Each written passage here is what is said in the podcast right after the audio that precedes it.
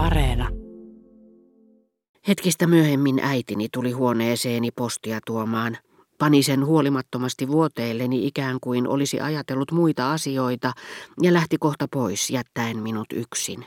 Ja minä, koska hyvin tunsin äitikultani metkut ja tiesin, että hänen kasvojaan saattoi lukea kuin avointa kirjaa, jos piti ohjenuoranaan sitä, että hän halusi aina tuottaa toisille iloa, minä hymyilin ja ajattelin, Postin joukossa on varmaan jotakin minua kiinnostavaa, ja äiti otti tuon hajamielisen ja välinpitämättömän ilmeen, jotta yllätys olisi täydellinen, toisin kuin ne, jotka paljastamalla kaiken etukäteen pilaavat puoliksi ilomme. Eikä hän jäänyt luokseni, koska pelkäsi, että oman arvon tuntoni panisi minut peittelemään iloani, niin etten tuntisi sitä yhtä voimakkaasti. Mutta ovella äiti tapasikin Françoisin, joka oli tulossa huoneeseeni sähkösanoma kädessään. Heti kun François oli antanut sähkeen minulle, äiti pakotti hänet kääntymään takaisin ja vei säikähtyneen, närkästyneen, ällistyneen Françoisin mukanaan. Sillä palvelijattaremme oli sitä mieltä, että hänen työhönsä kuului oikeus tunkeutua huoneeseeni mihin aikaan tahansa ja jäädä sinne, jos mieli teki mutta hämmästys ja kiukku hänen kasvoillaan olivat jo peittyneet mustaan ja äitelään hymyyn, jossa karehti ylivoimainen sääli ja filosofinen ironia, tahmaan, jota hänen loukattu itserakkautensa eritti parantaakseen haavansa. Jotta ei tuntisi itseään halveksituksi, François halveksi meitä. Tiesihän hän, että me olimme isäntäväkeä, noita oikukkaita olentoja, joita ei ole älyllä pilattu, ja jotka huvikseen, vain näyttääkseen, että ovat isäntiä, pakottavat järki-ihmiset eli palvelijat tekemään hullun töitä, kuten kiehauttamaan vedet kulkutaudin riehuessa, pyyhkimään lattian kostealla rievulla ja lähtemään huoneesta nimenomaan silloin, kun on tullut sinne jäädäkseen. Äiti oli laskenut postin aivan viereeni, ettei se jäisi minulta huomaamatta. Mutta ei siinä näköjään ollutkaan kuin lehtiä. Ilmeisesti joltakin ihailemaltani kirjailijalta oli julkaistu artikkeli, ja koska hän kirjoitti harvoin, se olisi minulle yllätys. Menin ikkunan ääreen, vedin syrjään paksut verhot. Kalvakan ja sumuisen päivän yllä levisi taivas, joka rusotti kuin keittiöiden vasta sytytetyt hellanpesät siihen aikaan päivästä, ja se valoi minuun toivoa. Halusin viettää yön ja sitten herätä pienellä vuoristolaisasemalla, missä olin nähnyt rusoposkisen maitotytön. Avasin Le Figaro. Harmin paikka. Etusivun isoimman artikkelin otsikko oli aivan sama kuin itse lähettämässäni kirjoituksessa, jota ei ollut julkaistu. Eikä ainoastaan otsikko ollut sama, siinä oli täsmälleen samoja sanojakin. Tämä oli jo liikaa. Lähettäisin lehteen vastalauseen. Kuulin, kuinka Françoise, harmissaan, koska hänet oli häädetty huoneesta, jossa hänellä mielestään oli oikeus tulla ja mennä, mukisi. On se vaan onnetonta. Lapsi, jonka on nähnyt syntyvän, ei sillä, että olisin nähnyt, kuinka hän maailmaan tuli, mutta kun ensimmäisen kerran näin hänet, en paremmin sano, siitä ei ollut viittäkään vuotta, kun hän syntyi. Mutta eihän siinä ollutkaan vain pari samaa sanaa. Siinähän oli kaikki.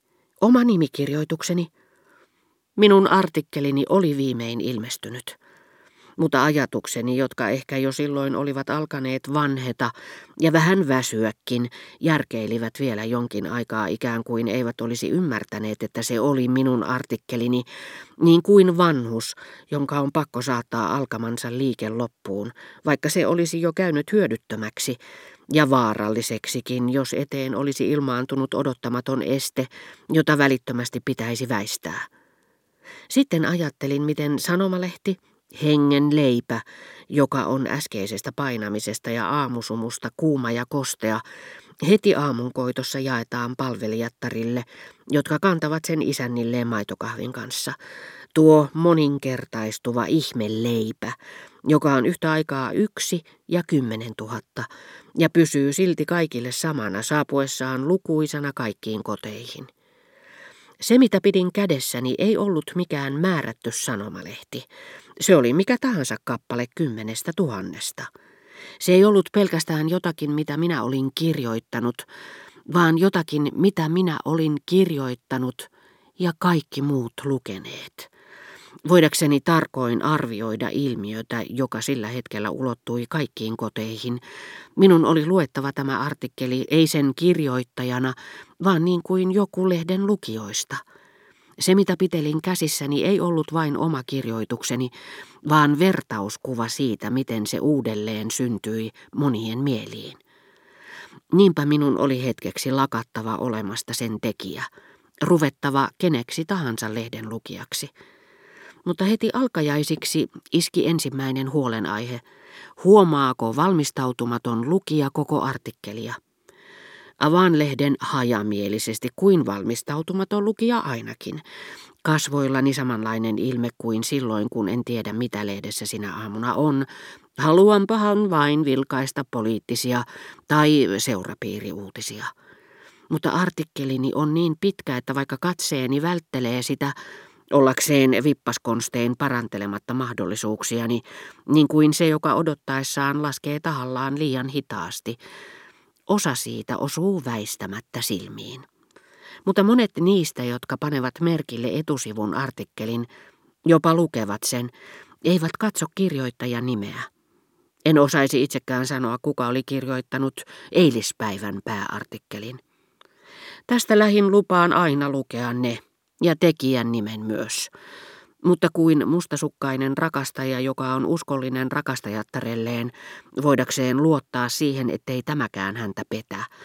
Totean murhen mielin, että tuleva mielenkiintoni muita pääartikkeleita kohtaan ei suinkaan pakottaisi eikä olisi pakottanut toisia innostumaan omastani. Sitä paitsi ainahan on niitä, jotka ovat menneet metsälle tai lähteneet kotoa liian varhain – No, jotkut sen nyt kuitenkin lukevat. Siispä teen kuten he. Alan lukea. Vaikka hyvin tiedän, että monet artikkelini lukijoista tulevat pitämään sitä kehnona, sitä lukiessani minusta tuntuu kuin merkitys, jonka kussakin sanassa näen, olisi painettu paperille.